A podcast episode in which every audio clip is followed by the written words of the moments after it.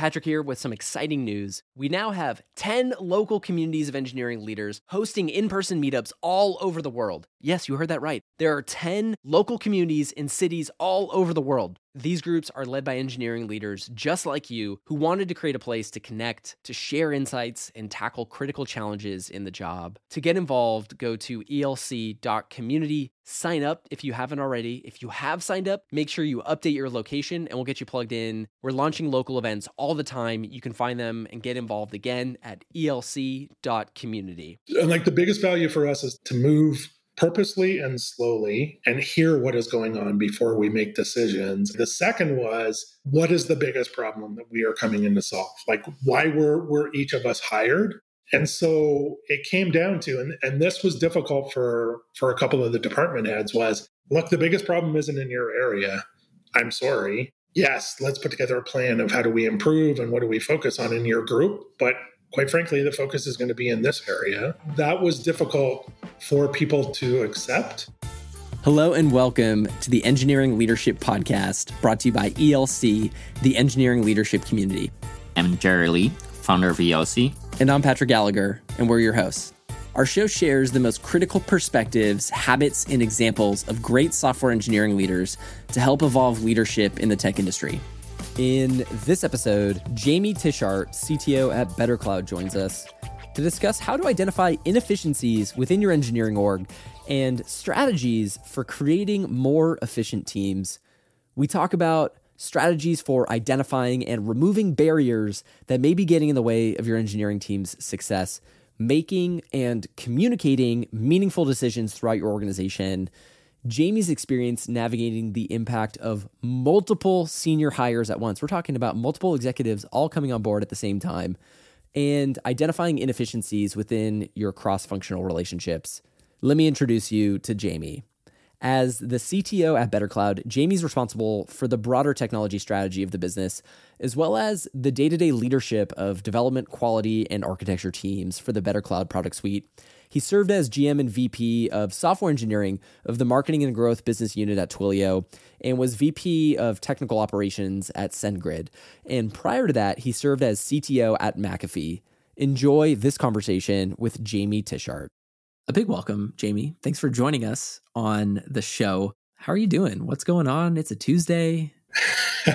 Tuesday, stormy weather in Denver. Um, I'm I'm doing I'm doing good. I think um, you know the the piece for me that's really interesting right now is what's going on in the tech world that we're all dealing with. Uncertain market conditions, and it's been a long time since we've had this much turmoil in the tech space where people are being um, negatively impacted by business conditions and so much talent is being available. So I, I, am blessed with, you know, I still have a job and I'm still able to pay my bills and stuff. And also in the thinking about how the world is evolving um, with all the people we interact with every day and, and how challenging it is. So on one hand, I'm really good. On, on the other hand, it's I'm hopeful that we can all get through this period and see some more positive in the tech space, right? It's such an up and down crazy thing. It's interesting how things are evolving this year, that's for sure. Most most certainly. And to draw a thread over a theme the last couple months that we've seen within our community is that you know from the very get-go with you know a lot of what's been going on in the tech industry is that there's been a big drive around efficiency. And i was reading what's interesting i was reading a, a tweet today like connecting all the dots. Is like three months ago everyone's like you need to make your engineering org more efficient. Like that's the the mandate. And now we're starting to see sort of the impact of some of those shifts in the narrative i'll, I'll say. So like one, one tweet i was reading today was like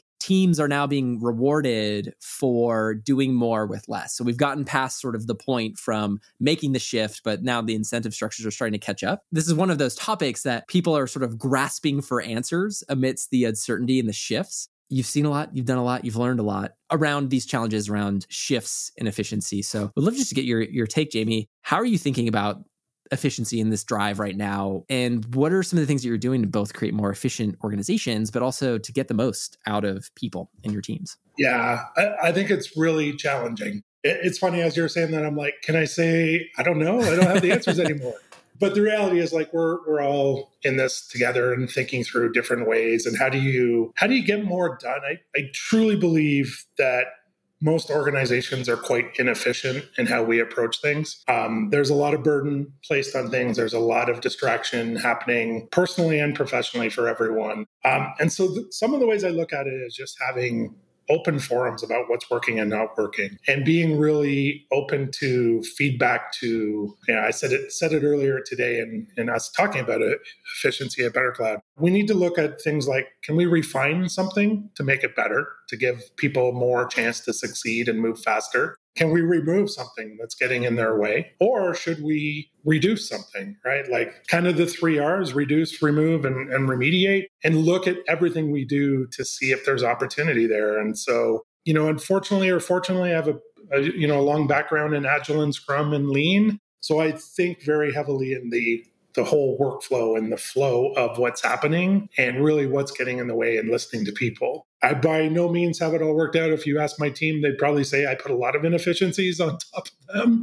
Um, so I also have to look at myself and go, how much efficiency am I creating or inefficiency am I creating? And creating an environment where everybody can challenge how we're doing it and see ways to improve. So uh, no silver bullets but just really thoughtful, focused.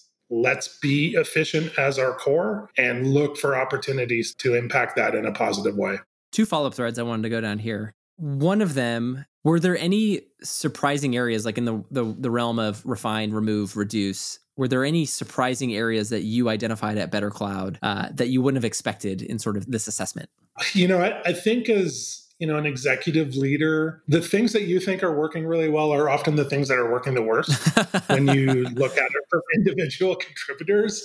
Um, so we we actually just ramp, revamped our entire agile process. We didn't have a really formalized planning and we weren't really letting the individuals be part of the plan to figure that out. And so that was something that I put in pretty quickly was like, hey, the people doing the work should do do the planning of the work and be the ones who are committed to doing it and figure out all the steps. As we saw and as I got feedback from the teams, they're like, yeah, this is great, but do we really need everybody in the team to do this planning stuff or can we have a few of the more senior people or you know can we just pick and choose so i always found it interesting of when you're putting in agile process or when you're looking at how do you formalize an operating system for your organization don't forget that what you think is great may not be great and get the feedback of the reality of how it's being implemented and quite frankly i'd hear from my team of like oh I thought we were doing it this way. And it was totally tangential to how we were doing it. And it became a heavyweight overhead process rather than a lean, efficient thing that was driving an outcome that we were looking for.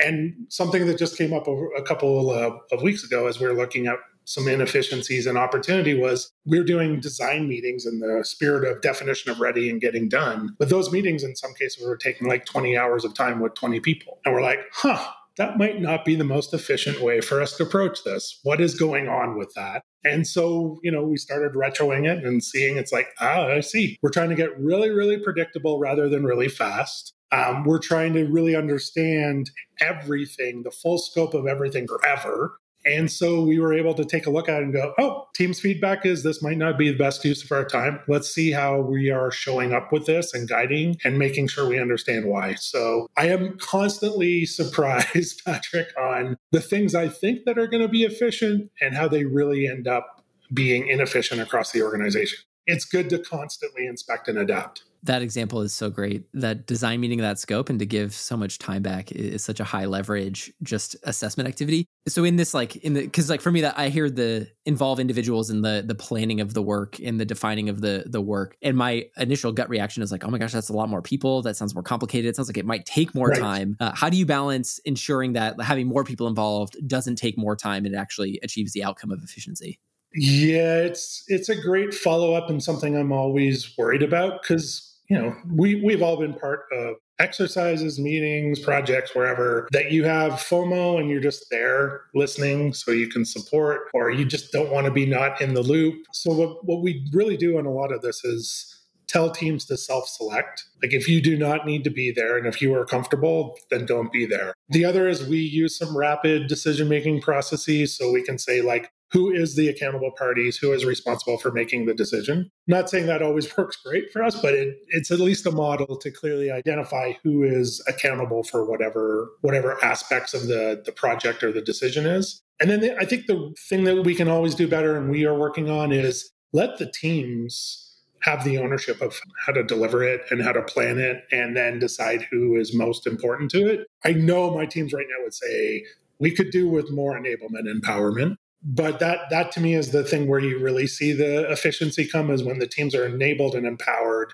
have the guidelines they're working with structurally and organizationally, and then let them run, and they will figure out how not to waste people's time. I think the beautiful thing about running engineering is we all want to not waste time, right? Like we are somewhat lazy in in perspective, um, but also very much like let's optimize this, right? Let's automate it. Let's write code to solve it. Let's not have 20 people sitting around. Let's let's get our hands on keyboards. So um, I love that aspect of what I get to focus on every day. The guidelines practice that you mentioned, are there specific guidelines that you found to be highest leverage or highest impact on your teams like in that quest to to provide more empowerment or enablement for a team um, are there any kind of particular structures that have been most helpful yeah my agile program managers would probably give me a little trouble with this so that's all right often you talk about self-organizing teams right? And I am a, not a big believer in self organizing teams because, quite frankly, organizations themselves don't allow for it. You will not allow any team to go and necessarily pick your reporting time frame right? That's either by the board or your customer base or your financial reporting. Teams often like oh i just want to work within you know one month long sprints and I'll report back every three months or six months or whatever. It's like, well, you know, we have expectations where we have to deliver a progress report every month or whatever. So the guidelines that I try and give the teams are here is what the business needs from us here is the metrics here is the the timelines within that construct i always use the like not every company is going to let you as an engineering team select the database some of it you will sometimes you won't. There's business relationship there's cost controls like there's lots of things that factor into empowerment and enablement. And in the self-organizing. The the one that probably has the most angst to it is your tracking system, right? Your agile tracking system. I think quite frankly most teams would not choose to use any specific tool. They'd be just like whatever, we're going to use whatever we want. But as consistency from an organization, you want some centralized reporting and understanding of progress across multiple teams there is a set of core things that we need organizationally to help the business and you all need to fit into that and beneath that you have a lot of freedom to, to exercise. So I get a bit of a kick out of it. I've done agile coaching for a long time. And so the Scrum Master in me is cringing as I say these, and the uh, the executive me, me is like, of course, there's guidelines that we need as a business to follow through, right? So um, that that's kind of the way I look at it. The best of everything is you have clear reasons why you're doing stuff, and the teams understand that, and then they get to approach those and and solve them together, right? The other follow up question I wanted to get into was you'd mentioned recognizing where you may be introducing inefficiency or opportunities for you to, to become more efficient. I was wondering if you had like a self assessment process or how you go about assessing like those areas of where you might be introducing the inefficiency, where you might become the bottleneck within the organization. Yeah, a little bit of unfortunate self realization that every level that you approach in a, in a new role in an organization has both positive and negative, right? I realize that as CTO, coming into a planning meeting can disrupt that planning meeting just by me being there, just potentially for having people adjust their behavior or their openness or their questions so a lot of times I will ask the teams how they feel about my interaction and or input into something. I often look at like is this a great learning opportunity for individuals or teams? And if so, do I let that happen? Is it a potentially kind of bad choice and negative to the customer base or to the the company and I need to give the guidance so we don't go down that path. So the terminology of one way doors versus two way doors, right? Like, is this a decision that if we make, it's going to set us down a path that nobody's going to enjoy in the future? You know, we we just had a recent incident where the team was working really hard and long hours, and you know, I had some ideas on there, and I filter them through somebody else so that I wasn't interrupting the team or getting them nervous or, or stressed out. But I was there watching and making sure that they had the support they needed and like, hey, are we taking some breaks and are we switching out people who are, are working hard and, and overtime? And that that comes a lot down to psychological safety. And so, you know, and I talked about it before of you know, I've been studying a lot on neuro leadership and thinking how people respond to any type of input or interaction and how I can be triggering different things with people just by showing up. And so I try and preface that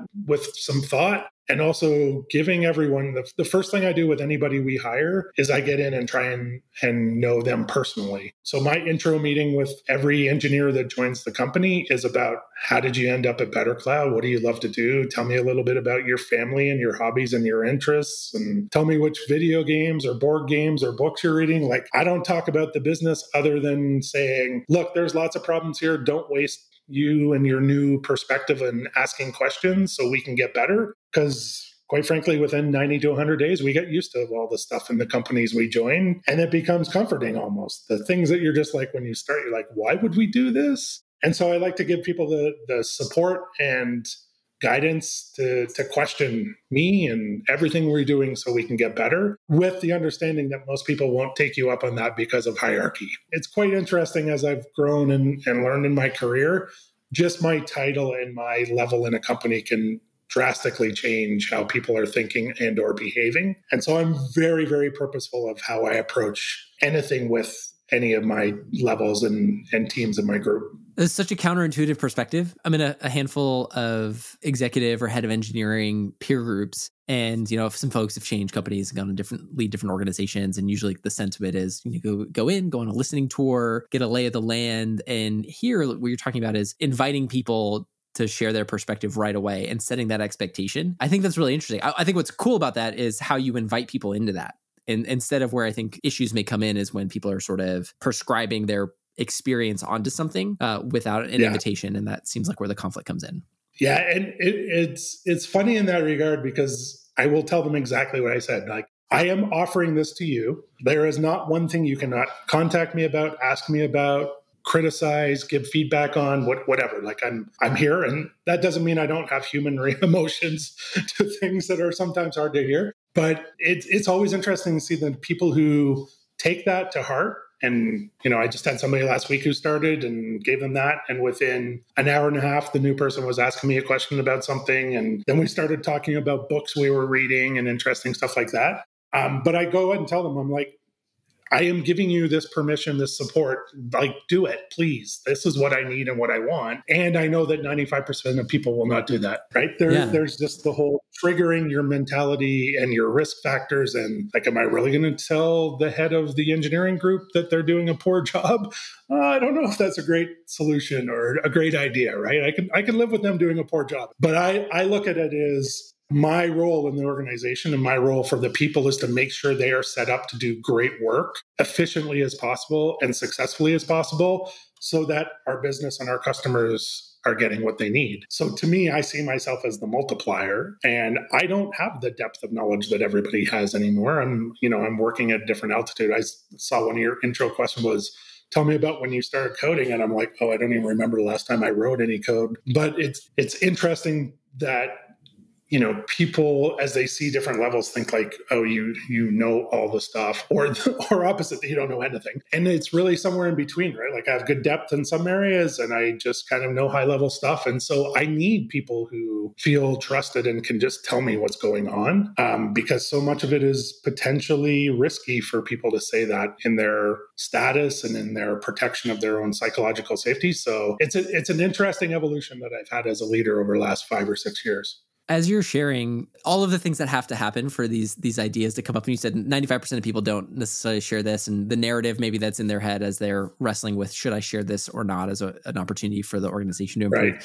good ideas have to overcome so many hurdles to surface yes. and like in, when you're sharing about some of the practices behind neuro leadership in in your role to help remove the the barriers for people to be able to contribute their best as like the main function of the role like there's so many barriers for good ideas to come to surface. And so I think it's really interesting to hear these practices. Yeah, and one of the things that I heard for so many years when I was um, growing and learning, and you know, there's a terminology that really just rubs me the wrong way. It's always had, and it came to fruition for me as CTO of cloud security at Intel. The don't bring me problems, bring me solutions. And this was not Intel's method whatsoever, right? It's the best way to solve problems is with a group of different minds and diverse minds thinking about problems different ways. Like you know, innovation comes in, in group form in most cases, right? right and gets really refined well and so that's one of the guidelines i give everyone is bring up problems you don't have to have a solution for them we can we can ide- ideate solutions together and we can ask the group and the, the community of what are potential solutions to stuff but if people don't bring, bring up problems, to your point, it's so hard to even to get an idea out there and so much overhead to think about and worry about everything that may go wrong or go right or create work for yourself or whatever. That is my biggest suggestion and guidance for people is just bring up problems. We can figure out if it's worthwhile solving together. I, I think that's also interesting is, you know, from an inclusion perspective, lots of people think that I'm not included if my ideas are not accepted. Lots of times you think through and you hear everything that somebody says or and shares or the problems that they have and you make assessments whether that's what you should be focused on or not even with great feedback and you still sometimes go oh that's not our biggest problem right now, right? Um, so we're not going to focus on that. But I heard it and the team heard it and we're going to collect it. So as when this is priority, that's one of the big struggles. I'm, I'm always really thinking about how do we make sure everyone is included to bring those barriers down to get those ideas. But then there's this the trade-off of is when those ideas are shared what if what if you don't do anything with them? A thing that i continuously am working on improving and i have a lot of room to continue to improve on it is the why right? Like hey that's a great idea and this is why we're not doing anything with it right now. So it's it's an interesting dilemma that sparked that thought as you brought up the it's hard to to get ideas across in an organization, right? Yeah, and in that exchange, like in facilitating that that conversation with somebody, more ideas probably get turned down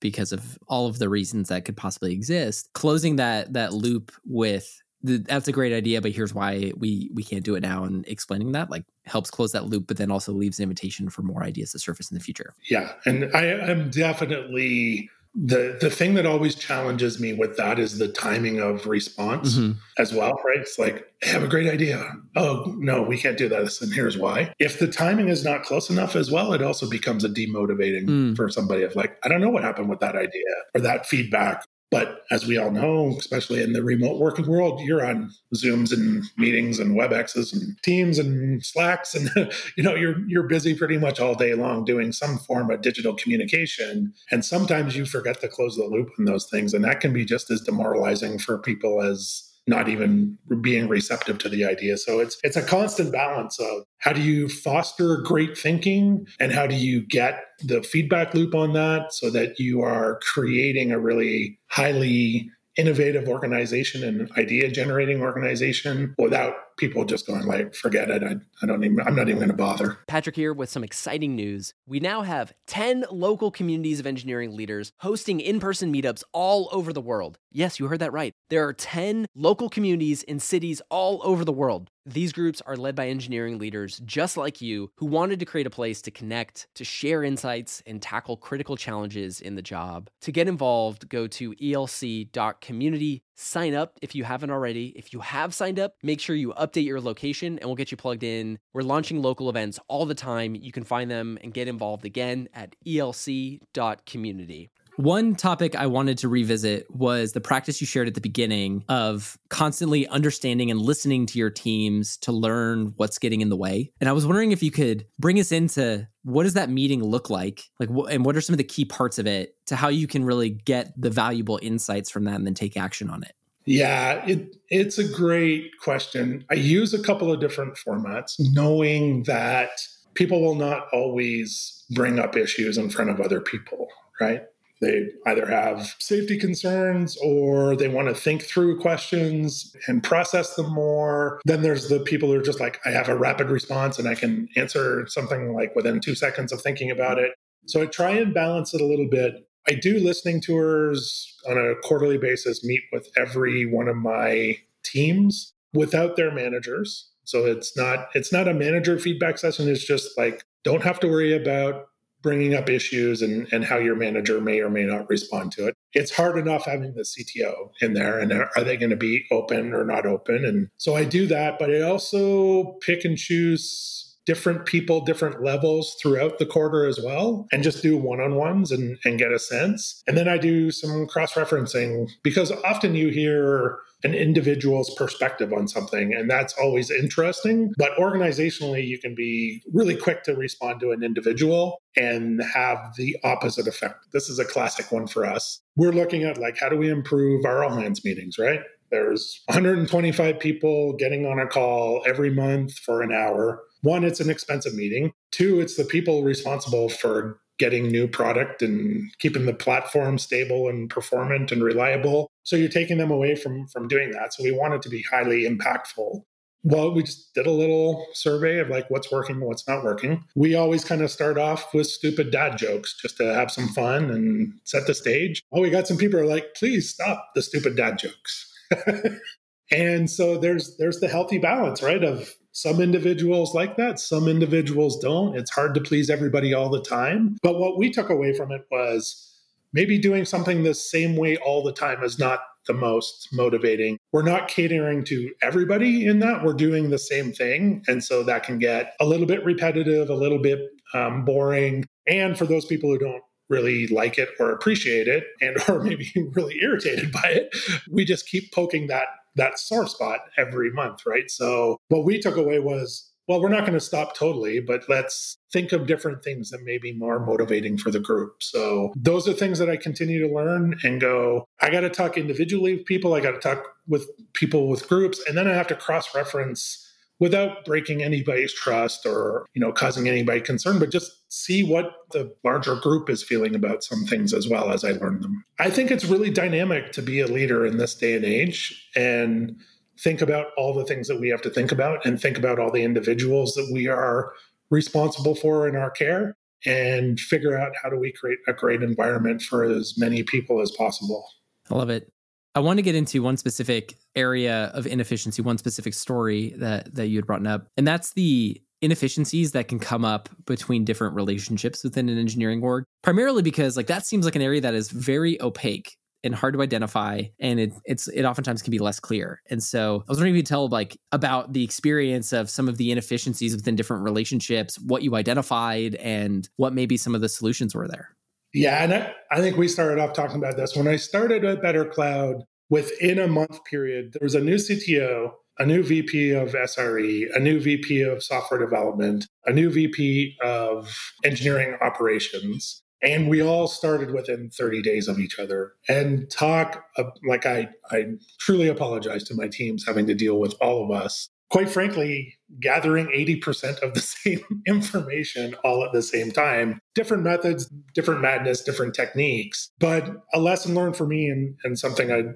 love to share with everyone is when you have a lot of new people coming into the mix, there's a high level of duplicity that you are driving in your organization and quite frankly wearing out people with change fatigue of oh wow um, i just answered this question for the cto now i'm answering it for the vp of engineering and now i'm answering it for the vp of operations. To me that was a takeaway of something you should think about when any new person comes in the mix especially a new leader who is responsible for an area and has to work cross functionally is have a plan, a very good onboarding plan of here's information that we readily know and that you can self service and understand. Here are areas that you should poke out with your peer leaders and get information for because we've already gone through this process with within other departments. And here are areas to just go, right? Like run and track this down. Things we have not solved very well, things that we're still struggling with areas where we don't understand whatever department or area you're taking over that would help us all level up and that we could stop asking multiple questions about and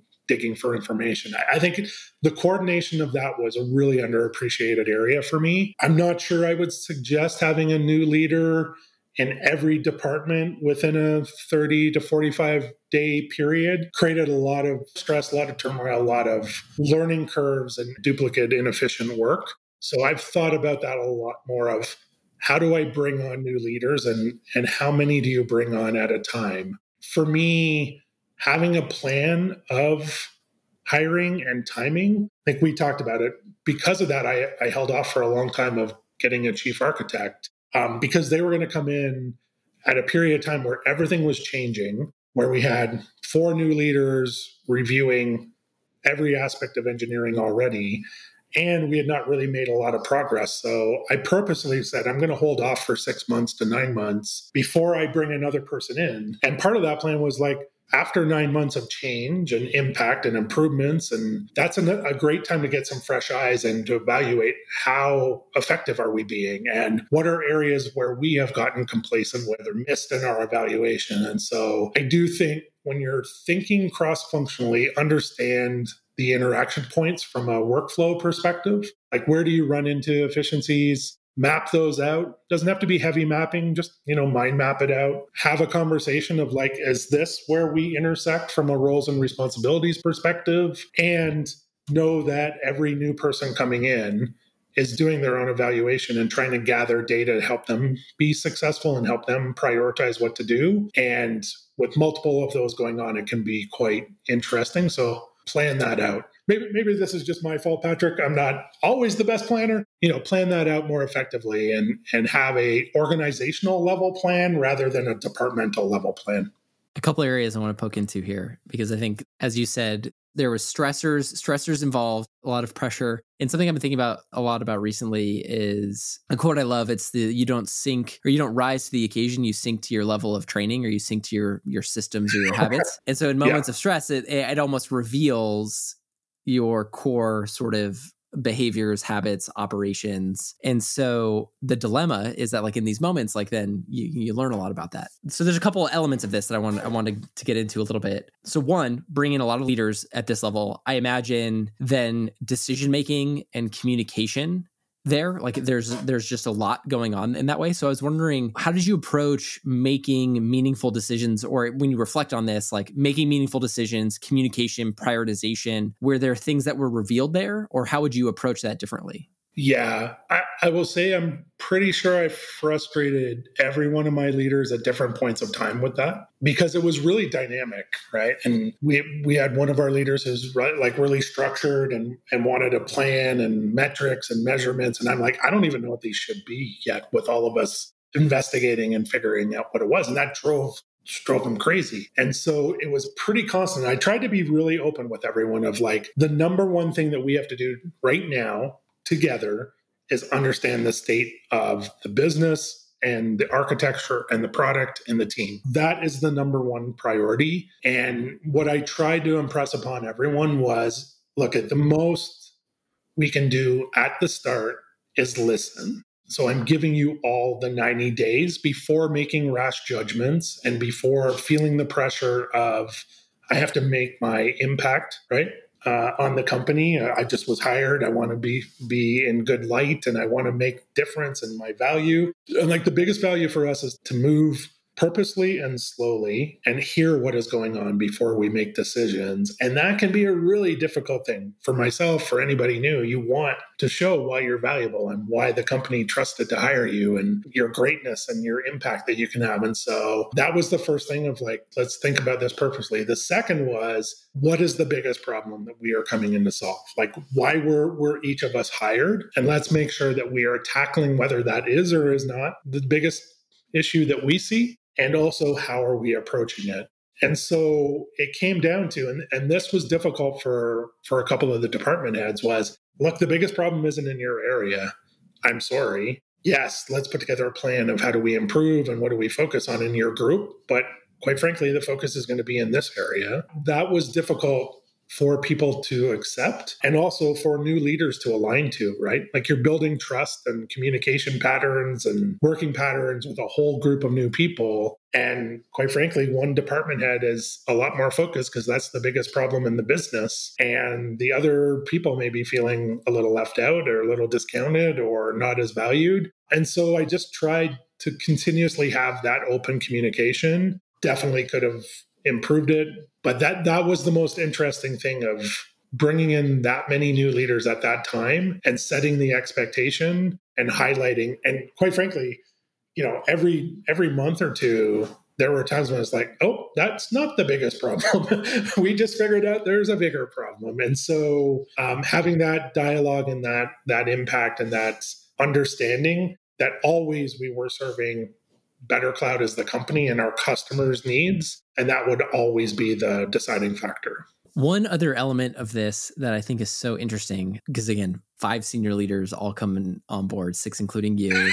Like yeah. it's a big one in its own right, a big shift. Multiply that by six. Yes. It's an exponent it's an exponential equation. I don't know how to write it out, but that's an exponential equation for sure. One of the dilemmas that I have to imagine may have been present or uh, in present in a lot of transitions is like as a leader, if you're bringing on new senior leaders and you're trying to get them up to speed, there's sort of this tension in that the time you spend getting them up to speed versus the time you spend on other priorities or things that you have lined up there, there's a lot of tension and trade-offs in navigating that. I'd love to learn just like your thoughts on like switching between the two in terms of you getting up to speed in your own right supporting the onboarding and getting other people up to speed or, or executing on the priorities that you have defined like doing the things that you need to do to move the business forward versus getting a handful of other folks also up to speed? I would say a couple of the lessons that i learned is it's really difficult to set the expectations and set the culture that you want, bringing in that many new people at the same time as you're getting the lay of the land of the business and the company and the customers. And so I think it's strategically important to just be open about your own struggles with that, right? Like where I was doing as much coaching and feedback sessions with the executive team as I was with my leadership team and trying to be clear with them of what I was learning and how it was adjusting my approach to something or the expectations with something. That was an important thing. And then just being able to foster good communication path was really one of the the biggest challenges. Like how do you get very different individuals to trust each other? You know at one time i mapped out we had in progress 250 changes within my organization. In progress just like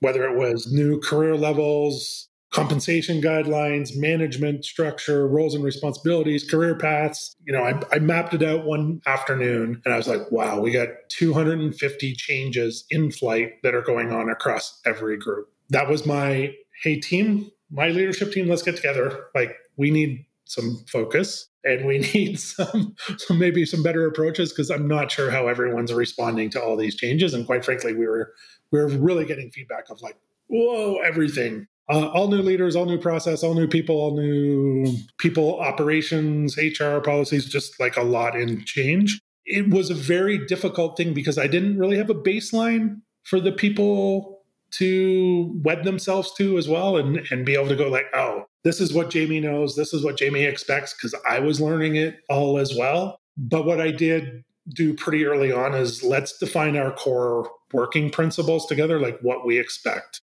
I expect us to be proud of everything we build. And I don't know if we can be for for what we built in the past. So let's let's make that work. We don't trade off quality for speed. We find ways to automate and improve our quality as we go faster. We care mostly about the customer. Like that is the number one customer success is a as a pillar for us. And we don't have the expectation that we're going to be perfect. We're going to innovate and improve and continue to learn from what we did well and what we did wrong and, and learn. And so we got pretty quickly, I'd say in the first 30 days of everyone starting, of yeah, we are all aligned to this. So we had that as a practice. The most interesting thing was the year and a half long debate on what metrics mattered, um, which quite frankly continues to this day. Um, but we did get to a finally like, okay, we all agree that these are things that we're going to measure and, and, look to affect, and things like the DevOps metrics and things were pretty easy and, and less stressful. The you know the fun ones are always how do you measure velocity when everything is an input and output to velocity within engineering um, but those ones were the ones where there was a lot of conflict of sussing out everyone's different attitudes expectations um, strategies of what's important to them and quite frankly, it drove lots of conflict in my leadership team for for a long time. So listening to everybody there and then finally going like i am the decision maker on this and this is what we're going to measure and why ultimately had to be one of the one of the ones where not everyone's going to agree. We're going to get as close to agreement as possible and go, here's why we're doing this and, and move forward. So feel like I'm rambling off the topic now, Patrick. So uh, I'll, I'll let you bring us back to it. A quick follow up question about when you said mapped out the 250 changes simultaneously. Like, can you just give a quick what do you what did you mean by that? Like, when you're mapping out those changes, like what what's the practice there?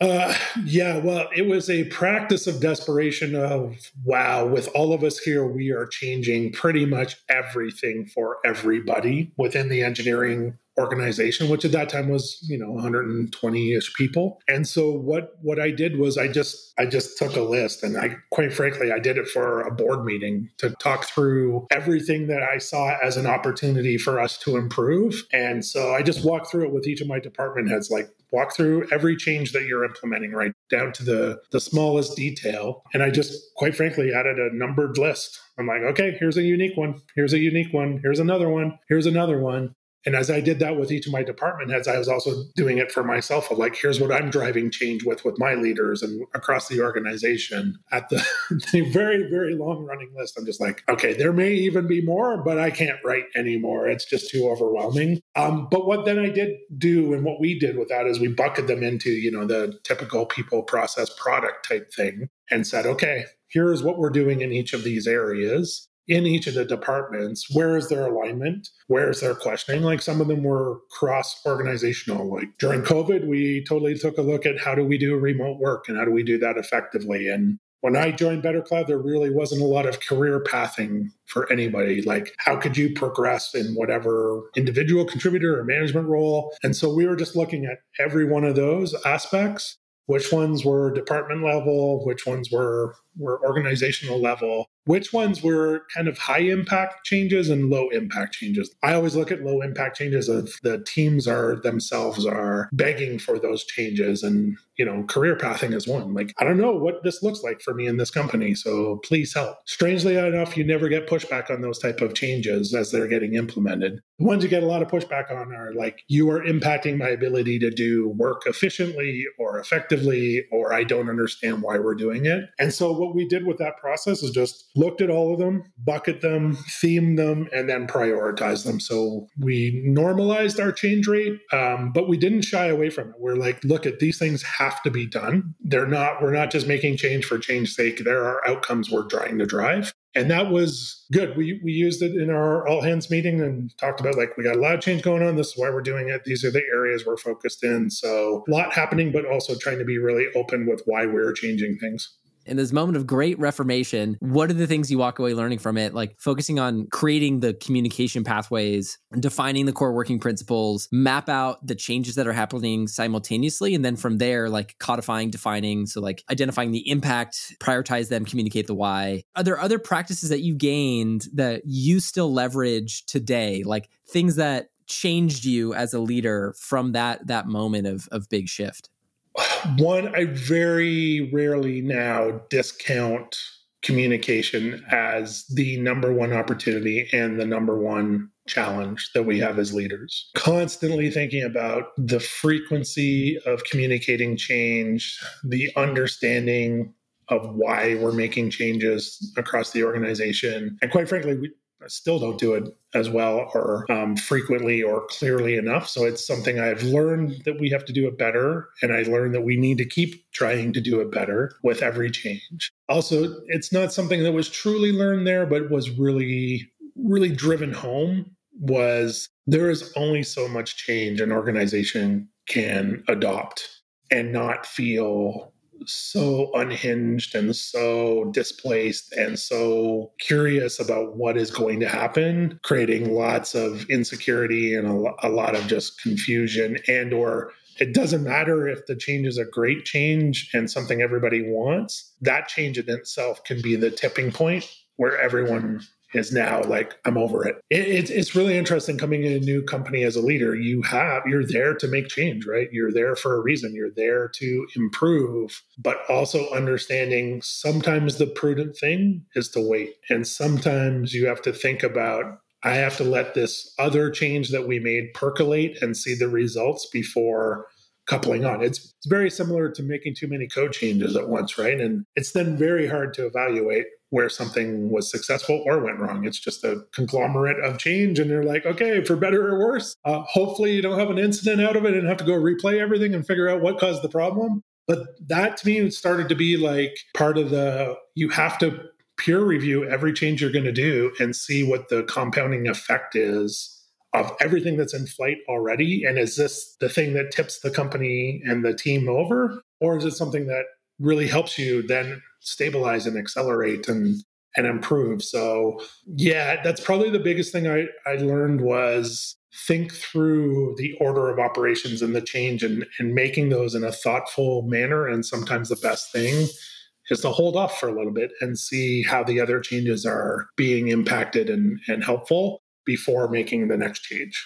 I'm just thinking about like the the power of that in, of gaining that insight because communication it is something that you can discount very easily, and so now to have the the profound insight of to rarely discount the impact of communication and its role in inefficiency. You know, I'm thinking of like we began this conversation on this quest to identify the opportunities for inefficiency. We started to go down this world of like the opaque relationships, those kind of murky areas that that inefficiency can lurk.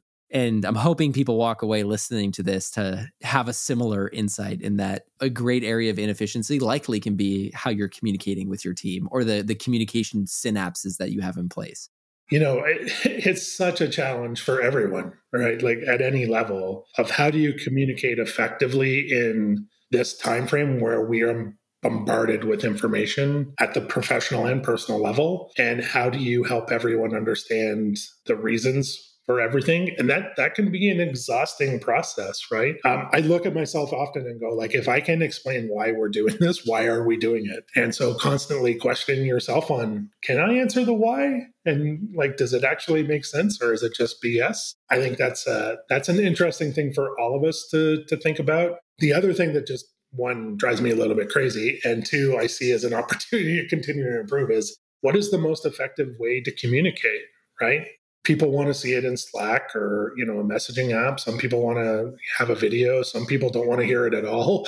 Some people want a TLDR and then you know the details that they can follow up later. Some people will read an email. Some won't read an email. Like the constant debate that we often have of what is the best way to communicate to all of our people so it's consumed and understood, and how often do you repeat it so it sticks but is not just driving everyone crazy because it's so repetitive. It, it's just communication in itself is is so interesting of all the things we can improve upon. It just boggles my mind at times and it's just like okay i'm sending this out five different ways. Didn't see. And then you'll still hear somebody like oh i never heard i never heard that or i never understood what that was or i didn't read it or just, you're just like oh my gosh i tried so hard.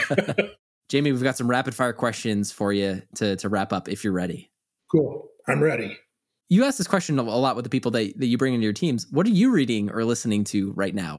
Strangely enough, this is what I'm reading right now Grit by Angela Duckworth. I think it's an interesting book for for the times. I am a pretty big reader, so I just read In the Speed of Trust, kind of an interesting one. I'm really focused on neuro leadership right now and um, some books by Dr. David Rock on how to think at work and the quiet leadership and really understanding communication and what it triggers in each of us and how do you bring out the best in people thinking fictionally i've just been reading some stephen king stuff i'm a pretty big stephen king fan uh, Gwendy's Button Box, just read that. Um, I pretty typically have three or four things on the go at the same time. So I, I do like to read. And, and right now it's uh, trying to learn more about communications what is a tool or methodology that's had a big impact on you? Certainly, I've always been a big proponent of Scrum and Agile. They're both tools and the ability to uh, look at things a little bit differently and, and restructure them. I, you know, from a technology standpoint, just the mind mapping and visualization of problems has been a great part of my repertoire of could be how I like to see things and visualize them to understand them better. But that to me, like I give the advice to people of mind map your career paths and look at your different options of where do you want to go from this point forward. But I, I, think it is just as good as like prioritization and communication options, just a really rapid fire visualization of how to think of all the different options. So those those would be ones that I definitely leverage. Great recommendation. Next question. What is a trend that you're seeing or following that's been interesting or hasn't hit the mainstream yet? I was going to say AI, but it is now by far the biggest mainstream topic. I'm going to still say AI because I think it's so interesting the excitement over something. It's almost like the making of a star who in the background's been working for 10 years to become, you know, a fixture on television. It's not like AI has just popped up, right? Just we've had some good marketing and some good progress happen recently. If you talk to the OpenAI people, it'd be like, yeah, this is 10 years in the making, right? but I do see what's very interesting in the spirit of efficiency is everyone's like, hey, can we use code generation to go like 30% faster? It's like, well, maybe. But I think what we're going to do is be spending that 30% validating AI code that we have no idea whether it's going to work or not. Um, so I love the excitement. I love the innovation and opportunity. And I also see like we are rushing to a point of some stuff that's still pretty immature and we don't really know how to utilize it Probably the other one that's been rolling around since my time at Intel is quantum computing. And when is that really going to start taking hold? And when will we achieve some of the benefits of that? I think what will happen with that is it'll be like it's been being talked about for a decade. And then it's just going to we're going to solve the problem of it and it's just going to become the biggest thing ever for everyone. And so it's it's always interesting of how it takes 10 years for something to be an overnight success and something we're all interested in I, I love the perspective there and calling out the emergence of quantum computing and it'll just it'll explode on the scene and it'll feel like it'll came out of nowhere, but it's been multiple decades in the making. So yeah, exactly. That's great. Always fun this tech industry that we're in. Right? Absolutely. You know, they know how to make an entrance. That's for sure. last last question, Jamie. Is there a quote or mantra that you live by, or a quote that's been resonating with you right now? I have it written right here. Worry about what matters. We get spun up about so much stuff outside of our control or things that don't or will not matter. And so I think it's always good to center us ourselves back on worrying about what matters. I am also one of those people who can often just talk to fill space. So I also have a mantra of just breathe and take some time before speaking. So two of the two of the things I'm trying to live by right now. Jamie, thank you for an incredible conversation. I mean, just so many great practices and so many unexpected areas of inefficiency for folks to to jump into and i think talking about worry what matters and breathe as a final way to close this off just a, an incredible practice. So thank you for taking the time or for some great stories. Thank you. Appreciate your time. Lots of fun if you enjoyed the episode, make sure that you click subscribe if you're listening on Apple Podcasts or follow if you're listening on Spotify. And if you love the show, we also have a ton of other ways to stay involved with the engineering leadership community. To stay up to date and learn more about all of our upcoming events, our peer groups, and other programs that are going on, head to sfelc.com. That's sfelc.com. See you next time on the Engineering Leadership Podcast.